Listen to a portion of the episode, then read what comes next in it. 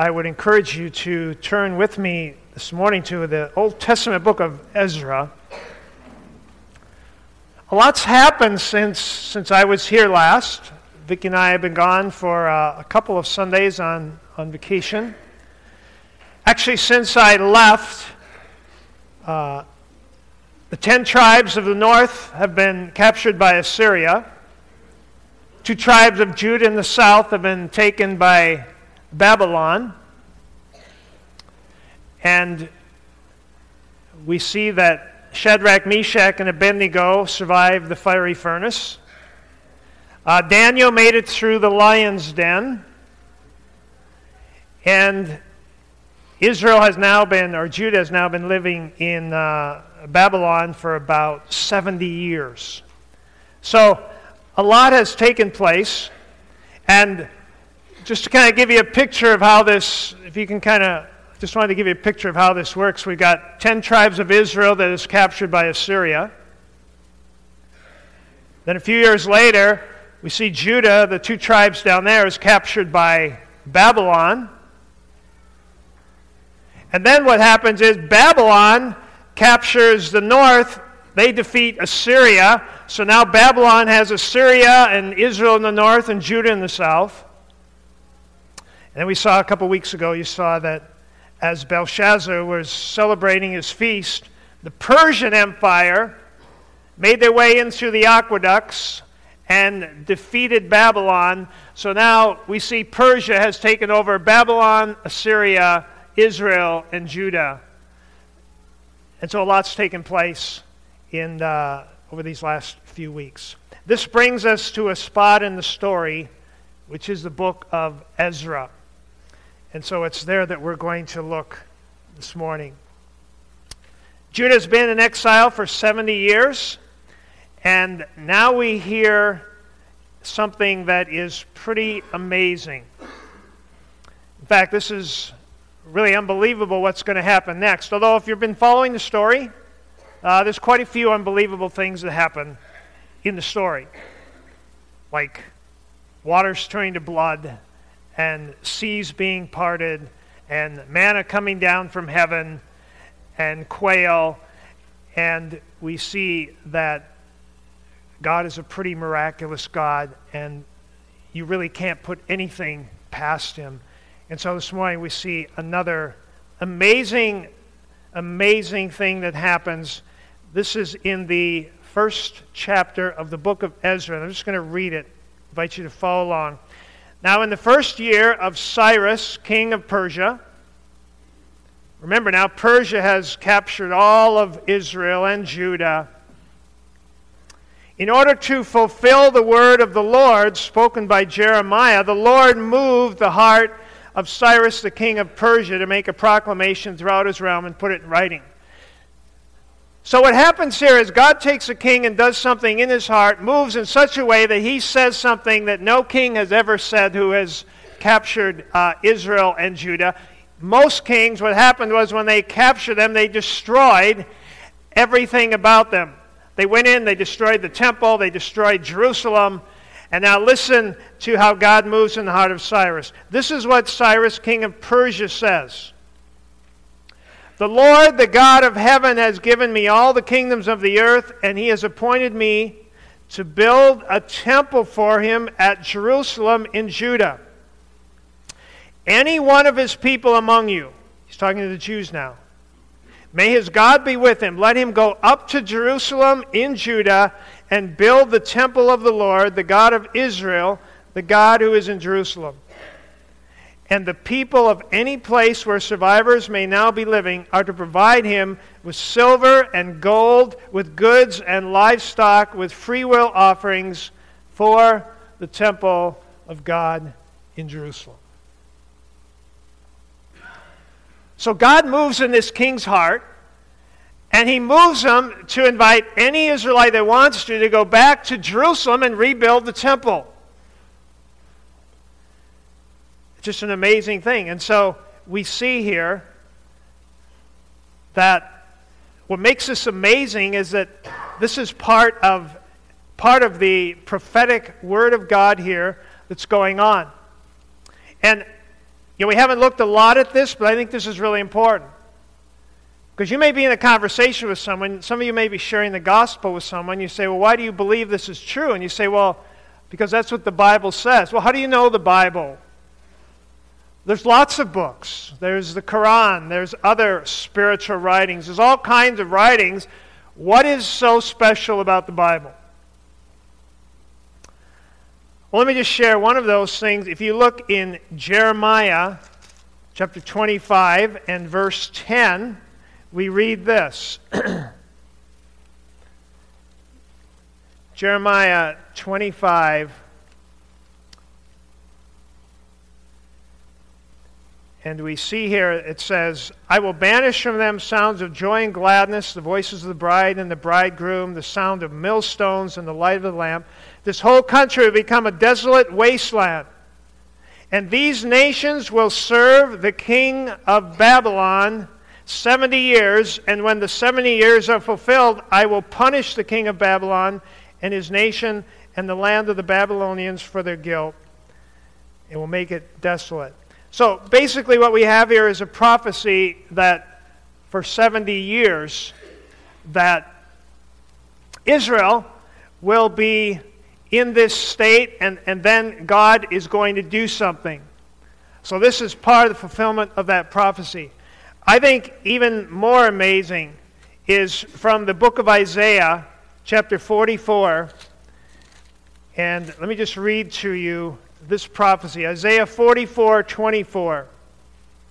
This is what the Lord says Your Redeemer who formed you in the womb. I am the Lord who's made all things and who alone stretched out the heavens and who spread out the earth by myself who foils the signs of false prophets and makes fools of diviners, who overthrows the learning of the wise and turns it into nonsense, who carries out the words of his servants and fulfills the predictions of his messengers, who says of Jerusalem, it shall be inhabited, and of the towns of Judah they shall be built, and of their ruins I will restore them. Who says of, of watery deep, Be dry, and I will dry up the streams who says, now listen to this, who says of Cyrus, Cyrus is the king of Persia, he is my shepherd and will accomplish all that I please. He will say of Jerusalem, let it be rebuilt, and of the temple, let its foundations be laid. Now let me remind you that this was written this was written probably 20 years before Cyrus was even born. So before Cyrus was even born, before anyone knew that he would even become king of Persia, that he would do what he did, the prophecy says there will come a king by the name of Cyrus, and he will call my people back to Jerusalem to rebuild it and lay its foundations. And that is precisely what happens in the book of Ezra. And by the way, there are hundreds of prophecies in the Old Testament uh, we can look at. That's why that's one of the reasons, one of the objective reasons why I, I base my life on this book. This, there's no other book like this. There is no other book that has the miraculous prophetic writings and the fulfillment that we find in the scripture. And so this morning is just another one of those. So here's what happened 50,000 Jews make their way back to Jerusalem. It's been 70 years. So just imagine if you're 80, which is very old back then, if you're 80 years of age and you make the journey, by the way, which was 900 miles back from Babylon, imagine what it'd be like because you were 10 years old when you left. If you were 85, you were a teenager. And so imagine what it's like now to be going back and, and walking in by, by the Mount Olives and down the Kidron Valley and then walking up and seeing the temple in utter ruins. And it tells us that when they laid the first foundations of the new temple that there was weeping and wailing. The people that hadn't been there, it says, were wailing, weeping out of joy and the people that had been there as young children were weeping for a different reason. Maybe it was because they just realized uh, in a much deeper way what was going on here. So here they come. Ezra chapter 3. verse 10, listen to what happens. And when the builders laid the foundation of the temple of the Lord, the priests in their vestments with trumpets and the Levites with their cymbals took their praises, places to praise the Lord as described by David, king of Israel. With praise and thanksgiving, they said, He is good. His love, his love to Israel endures forever. And all the people gave a great shout of praise of the Lord because the foundation of the house of the Lord was laid. It said, But many of the older priests and Levites and family heads who had seen the former temple wept aloud when they saw the foundation of this temple being laid, while many others shouted for joy. And no one could distinguish between the sound of shouts of joy from the sound of weeping, because the people made so much noise and the sound was heard very far away. So, can you, can you just picture this scene? people come back and, and, and they get to work and they, they lay the probably the first foundational stones around the building. And then they step back and, and the people that had been there before are like weeping because it is so moving to them. And those that had never been there are shouting for joy because this temple process has begun. But then the opposition sets in. There are people that are trying to discourage them from continuing on. You know, that's always the way it is when God calls you to do something. You ever notice that? God calls you to do something. It seems like all hell breaks loose to try and stop you from doing what God's called you to do. That's exactly what happens here. And so there's opposition from people. And we, we see here as, as we go on, chapter 4, verse 13 is a group of people that, that went back to the king of Persia, now a different king than the one that had, we talked in Cyrus. A different king comes in, and, and so a bunch of them went back, and it's, this is what they said to the king. Said, The king should know that the Jews who came to us from you have gone to Jerusalem and are rebuilding the rebellious and wicked city. They are restoring the walls and repairing the foundations. Furthermore, the king should know that if this city is built and its walls are restored, no more taxes, tribute, or dirty, duty will be paid. The royal revenues will suffer. And now, since we are under obligation to the palace, and it is not proper for us to see the king dishonored, we are sending this message to inform the king. So people went and they said, Do you realize what's going on? These people are back here. They're rebuilding the city. They're going to become strong. They're going to rebel against you like they did before, and they're, they're not going to pay any taxes to you. And so this king issues and uh, sends some people there and says, goes back and says, You have to stop. And so they stopped. And they went back home and they looked around their houses. They said, Now what do we do? Well, we might as well remodel our own houses. Uh, we need a new bedroom here. We need a, a deck out back. Uh, there's work to do. And they basically set aside the work on the temple and were about their own work. Ezra 5:1 Now Haggai the prophet and Zechariah the prophet a descendant of Iddo prophesied to the Jews in Judah and Jerusalem in the name of the God of Israel who was over them. So it's 16 years since they were weeping and shouting, and now the work has ceased. 16 years. God raises up Haggai. And so we turn over to that little book because it doesn't tell us in, in the book of Ezra exactly what he says, but Haggai is very clear. So if you turn to Haggai, which is a, a very hard book to find. I had to go to my index to find it. It's the third book back. It's Malachi, Zechariah, and then Haggai. So it's very close to the end of your Old Testament. There's only two chapters. It's like on one, one and a half pages in your Bible. But here is the message that Haggai gave to Israel in this situation. Read verses 2 through 11. This is what the Lord Almighty says. These people say the time has not yet come for the Lord's house to be built. It's obvious. They told us we couldn't build it. We can't build it.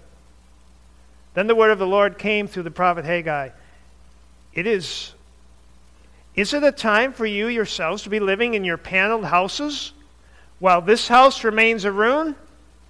Now, this is what the Lord Almighty says Give careful thought to your ways. You might want to underline that. That's a really, that's something we should do quite often. Give careful thought to your ways. You have planted much, but have harvested little. You eat, but never have enough. You drink, but never have you fill. You put on clothes, but you're not warm. You earn wages only to put them in a purse with holes in it. This is what the Lord Almighty says. Give careful thought to your ways. He says it again. Go up into the mountains, bring down timber, and build the house, so that I may take pleasure in it and be honored, says the Lord. You expected much, but see, it turned out to be little. What you brought home, I blew away. Why? declares the Lord Almighty. Because of my house, which remains a ruin, while each of you is busy with his own house. Therefore, because of you, the heavens have withheld their dew, and earth its crops.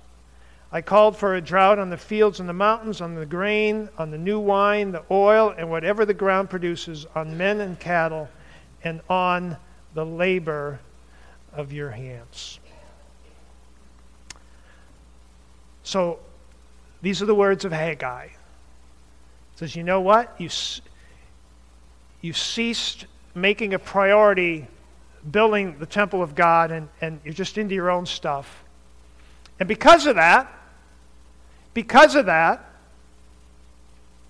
you know, you, it's, it's not like they were failures. It's like you, you, have, you have your food, but, but it's not enough. You, you have this emptiness in your life. You have this leanness in your life. And, and what you do have never seems to be enough.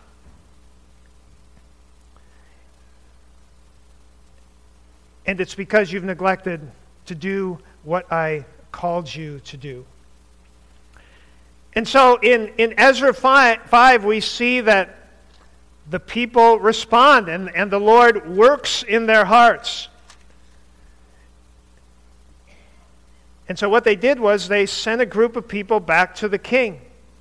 And they said, you know what? If you'll go back and look, you'll see that during the reign of King Cyrus, there was an edict given commanding us as Israelites to go back and to rebuild the temple. And so they, they brought this message, and it says now in, in chapter 5, verse 17 Now, if it pleases the king, let a search be made in the royal archives of Babylon to see if King Cyrus did, in fact, issue a decree to rebuild the house of God in Jerusalem. And then let the king send us his decision in this matter. So, in chapter 6, they found, it says, in the first year of King of Cyrus, the king issued a decree concerning the temple in Jerusalem. Let the temple be rebuilt as a place to prevent sacrifices, let its foundations be laid. And he gives the dimensions of all this, and sure enough, there it was. And so the king looks at this and he says, Moreover, here's what he said Moreover, I hereby decree what you are to do for these elders of the Jews in the construction of the house of God. The expenses of these men are to be fully paid out of the royal treasury. Amazing. He goes on, he talks about all the resources that he's going to give them. And then in verse 11, he says, Furthermore, I decree if anyone changes this edict, a beam is to be pulled from his house, and he's to be lifted up and impaled upon it. So the people step out in faith. They get back about building it. They go to the king. They make the request, and God moves and works, and they are again given the full go ahead to do this. And we see that the people rally around it and they build the temple, rebuild the, and construct the temple in Jerusalem. And in verse 22, chapter 6, it says, at the completion, for seven days they celebrated with the joy of the feast of unleavened bread because the Lord had filled them with joy by changing the attitude of the king of Assyria, and he assisted them in the work on the house of God, the God of Israel. So there's the story. So let's talk about the upper story. Let's talk about what's going on here. Because we see here there's something really important to understand. And here's the question that, that I have, maybe you have. What is so important about the temple? I mean, you go back, as soon as Israel gets out of, crosses the Red Sea, what does God do? In the book of Exodus, he talks about, he gives them the law, and then he talks about this tabernacle, this moving tent. It's like a portable temple. If you read through the Exodus, you'll find that 25% of everything written in Exodus is about the tabernacle the measurements, what it was to look like, how they were to build it, you know, all of this stuff, how they, what they were to do in it. There is a lot written about the tabernacle. That we see in the life of David when he comes along and, and asks, and, and God gives him the, the vision to build a permanent temple. And then Solomon builds the temple. And, and it seems to be a, such a, a priority that, that this is done. Then the Babylonians come in and destroy the temple, and now God is calling his people back to rebuild the temple. And that they're to make it a priority before they even rebuild uh, their own homes. And we'll see that Herod the Great will come along after this temple has been rebuilt in 20 years before Christ. He'll dismantle it and move it to a place where he can build a bigger temple It'll take him 85 years. It's completed in 65 AD, and five years later, it will again be destroyed. And you know what? It's not over because prophetically we read that before Christ returns, the temple will once again be rebuilt. So, what's the deal with the temple? Is God into buildings?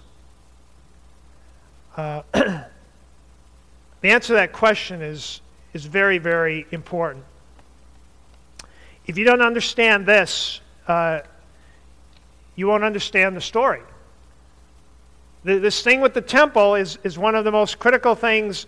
This is where God's story intersects your story and my story. And so, why is this temple so important? Let me just mention three things.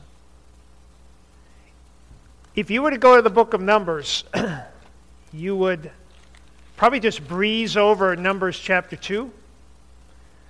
It's just the signing of all the tribes, and you probably never thought much about it. But it's interesting. He says, okay, I want three tribes to settle to the south of the tabernacle, and then I want three tribes to settle to the west side of the tabernacle, and I want three tribes to settle to the north of the tabernacle. And I want these three tribes to settle to the east of the tabernacle. And all of a sudden you realize that the tabernacle is where? It's right in the middle of God's people. And when you move, I want you to move it. And I want the temple to be in the middle of whatever's going on. I want it always to be in the middle. And so, what's in the tabernacle? As you condense it down, in the very center of that is the Holy of Holies, which, rep- which represents what? The presence of God. And so, what we see is, is that God wants to be in the middle of our lives. God wants to be in the middle of your life. He doesn't want to be in the edge. He wants to be right in the middle. Everything you do, God wants to be in the middle of your life. His design from the very beginning has been for us to be in the midst of His presence. You must understand that the tabernacle represents the presence of God. God wants to be present in your life. He wants to be present in, in what's going on. And, and the entire story, this entire story is about God uh, taking a creation which has been removed from his presence from sin and bringing us back into his presence so that he can be in the middle of our lives. That's the first thing that we see in the story. That's what God's interested in. He's interested in being in the middle of your life. When we have a big broom ball gathering, I, I may have shared this before, but I'll share it again. We had a big broom ball gathering down in New Year's Day every year in Point, and we all get together and we, we usually have a couple of the best guys get up and pick sides. You know how that is, and they pick all the they pick all the best people, and, and then and then uh, gets down to the, the lesser ones. We have a lot of you know, men and women playing, and there's probably 20 people there. So we played for a while, and it was a little uneven, so we said, well, let's pick new captains and re-pick so we can get things more even, okay? And so someone said, why don't we have a couple of the gals pick? So we got two gals up there, and the first gal picked a guy, which made sense. And then she picked this, this young gal who, I mean, really was not, not a real good broomball player. And and the guys are kind of watching them go through these picks and they're kind of going, guy, gal, guy, gal. We're going, what's, what's going on? These sides don't even look like they're going to be that fair. And I think the, one of the gals caught on. She said, Well, I wanted the dads to be with their daughters. And what we realized was going is that guys pick sides so you can win. Girls pick sides so you can have relationships on the team that will be meaningful. And you know what? That's one of the ways that women reflect the image of God. Because God isn't all that interested in your successes and your winning. You know what God's interested? He's interested that He will be in the middle of your life that you will experience His presence. In fact, He will thwart many things in our lives to get us back into His presence. Whenever something starts to pull us away out to the, out to the edge, He will often pull the rug out from under us and we're going, God, what's going on in my life? And, and God is trying to bring us back so His presence is central in our lives. Very, very important thing that if you're going to understand your life and what God's doing in your life, understand He wants to be in the middle of your life. Here's the second thing the temple represents. You know what they did in that temple? Day and night, ongoing, ongoing. They brought animals and they killed them and put their blood on the altar.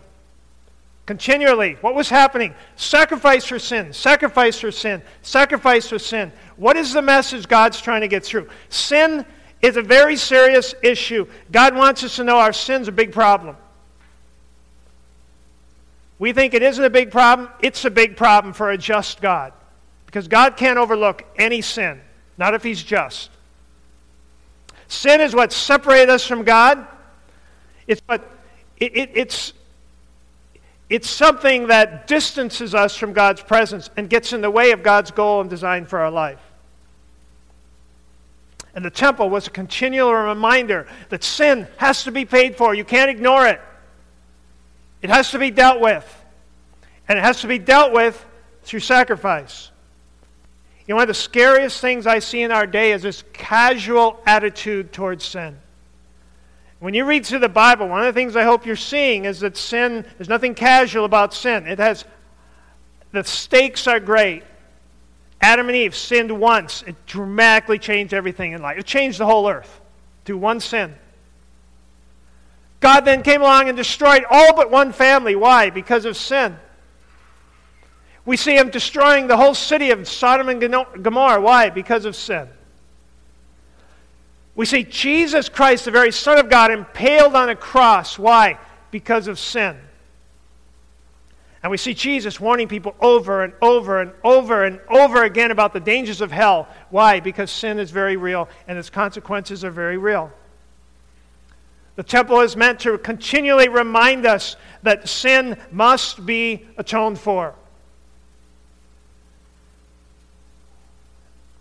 And then, thirdly, we see the temple is a continual reminder that God is providing a way to experience forgiveness through sacrifice.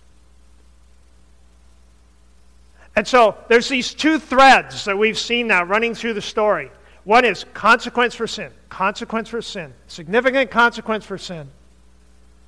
But the other thread is this that no matter how bad, no matter how much sin, no matter what Israel does, God is always open to providing forgiveness through their repentance. There's never a place that you can go to where God will not call you back if we are willing to come. And that comes, the forgiveness comes through sacrifice. And it's looking ahead to a sacrifice which is really going to be the, the culmination of the story in the coming of, of Jesus Christ. So that's why the temple is so important. That's why God wanted there to remind people that He wants to be in the middle of them, but that their sin is something that is continually, it's a serious issue. It needs to be dealt with, and that God is providing a way to deal with it. It's a powerful, powerful message. So, what about the temple today? Is God interested in buildings? Well, look what happens in, in the temple after Christ comes. 1 Corinthians 1 Corinthians chapter 6 verse 19. Do you not know that your body, listen to this, your body is a temple of the Holy Spirit who is in you, whom you have received from God. You're not your own, you're bought with a price. Therefore, honor God with your body. Now your body is the temple. So, in the Old Testament, God's presence was where? It was in the Holy of Holies, in this building now, where is the presence of God? To the work of Christ, to the coming of His Spirit. Now, the presence of Christ. This is amazing. This is, this is what this is what the Old Testament prophesied and looked forward to. The day when the Spirit, when God would dwell in the hearts of men. Look at Ephesians 2 19 to 22. Consequently, you're no longer foreigners or aliens, but fellow citizens with God's people, members of God's household, built on the foundation of the apostles and prophets, with Christ Jesus himself as the chief cornerstone. In him, the whole building is joined together and rises to become, listen to this, a holy temple in the Lord. And in him, you too are being built together to become a dwelling in which God lives by his Spirit. You know what this is this morning? This is the temple. This is the temple. We are now, as the church, God is building his temple, and, and God's desire is to live in our midst and that we would experience his presence when we come together in our midst. Jesus said, Where two or three are gathered, there I am in the midst of them. One more 2 Peter 2 4 and 5. As you come to him, the living stone, rejected by men, but chosen by God and precious to him you also are like living stones, are being built into a spiritual house to be a holy priesthood, offering spiritual sacrifices acceptable to God through Jesus Christ. Now we do what the Old Testament temple did. We're being built up into a spiritual house where we offer sacrifice. Look at, we have it today, the table before us. We are here acknowledging and acknowledging sacrifice, which has atoned for our sin. This is the temple of God. So let me conclude. How do we apply this to our lives? Two things. Number one, we are to devote ourselves to the building of the temple. In Ezra's day, the people were about their own stuff and, and, and they didn't give priority to the temple of God. The same lessons for us today. The temple of God needs to be a priority in our lives. The building of the church, the building of the kingdom should be first and foremost priority in our lives. And when we don't, we become lean in our lives. And all the things God, God brings a leanness to our soul when we don't make the building of His temple, of His church, a priority in our lives. So that's the first thing. We need to devote ourselves to the building of that temple. And the second thing, in, in terms of application, is that we need to be people that are seeking after the presence of God. We need to understand that God is wanting to us to experience His presence in the very center of our lives. That He wants you to experience His presence, that He's provided atonement for your sins so you can experience His presence. That this is what you were made for, it's what, it's what you long for in your heart. Let me conclude with this. I went uh, on, on a vacation. I, I took our boy, my two grandsons, camping. Uh, camping or cramping, same, two different words for it. but it was a great experience, and we took them out, and, and I, Judah had never, you know, they're nine and seven. Judah had never been uh, overnight in a tent. So we went out, and, and we went out in the lake, and we fished, and we caught these huge fish, you know. and, uh, and, and then they got to steer the boat. We had an electric trolling motor. I mean, that's really cool when you're six to be able to, seven years old, to be able to steer the boat. And I, uh, I let them set up the tent themselves. And uh, that, was, that was interesting. We, I let them struggle for, uh, they thought the fly was the main tent and the tent was the fly. And so it was, it was quite an experience for them. We had, uh, they got to build a fire and I taught my grandsons how to build a fire. Very important to teach your grandchildren how to build a fire in the wilderness. And we, we had hot dogs and we made our own hot dog buns around the fire. That's really cool. And, and they were really good. And we saw the stars at night. And we just had a, a lot of experiences. And then we had, uh, on Sunday morning, we were there because we were camped out on Saturday night. And Sunday morning, I said, okay, we're going to have church now in the morning. So everybody has to have a song and a message and a prayer.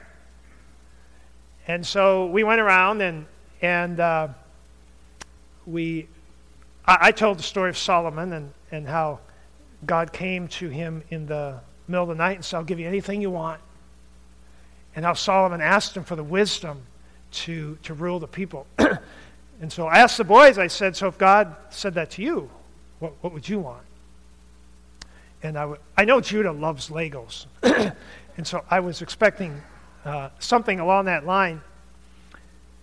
And he said, if I had a wish from God, he, he said, I would ask that I would be able to go through hard things. That God would give me the ability to go through hard things. I thought, wow, that's amazing. I said, I thought it would be Legos. He said, Well, if, I was, if it was a person, I'd ask for Legos because they can't give me anything else. But if it was God, I'd want to ask for something more. Pretty. I'm taking notes now on, on, on, on, my message. But, but we went around, and, and then, so we were all done, and we came back that night, and I said, So, boys, what was the favorite? What, what was your favorite thing about the camping trip? And because uh, we did a lot of stuff, a lot of new stuff. And Judah says, My favorite part of the camping trip was church in the woods. So, why did he say that? I'll tell you why he said that.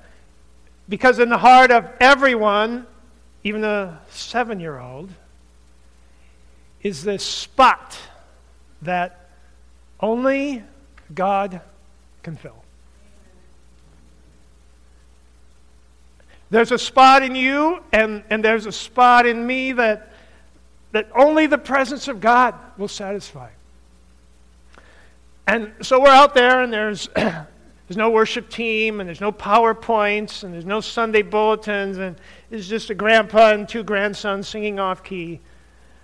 And, and yet, something very profound is happening because we're experiencing the presence of God. And so this morning, I, I challenge you that, uh, you know, that's what God desires for your life. That's what you were made for. That's why Jesus Christ came, so God could live smack dab in the middle of your life. And that's my hope, that's my prayer uh, for each of us this morning that we would hear this message God is, is speaking to us. Father, today we thank you for this lesson from, from your word today. We thank you for just the amazing truth that, that you want to be with us. And that, that our sin has put this huge barrier between you and, and your presence because just a holy, awesome, perfect God, and you're a just God, and our sin is so serious before you. And yet, in your great love, you have dealt in such a profound way with that sin through the cross and through Christ's coming and through his death, his burial, and his resurrection. That you have provided a way to remove that barrier in our lives so you can again come and dwell in the very center of our lives. So we're here to celebrate that truth today. Father, perhaps there are some people that are here today to, to come into an experience of that truth today through simple faith in the work and the person of Christ, receiving Him as their own righteousness, as the forgiveness of their sin. Father, we, we pray that that might be the experience of every one of us in this place today. And so we just worship you now uh, around your table. Lord, in this temple, in this spiritual house, we come together to recognize this sacrifice, which has atoned for all of our sins past, present, and future. And so we rejoice in this today and, and pray this in, in Jesus' name. Amen.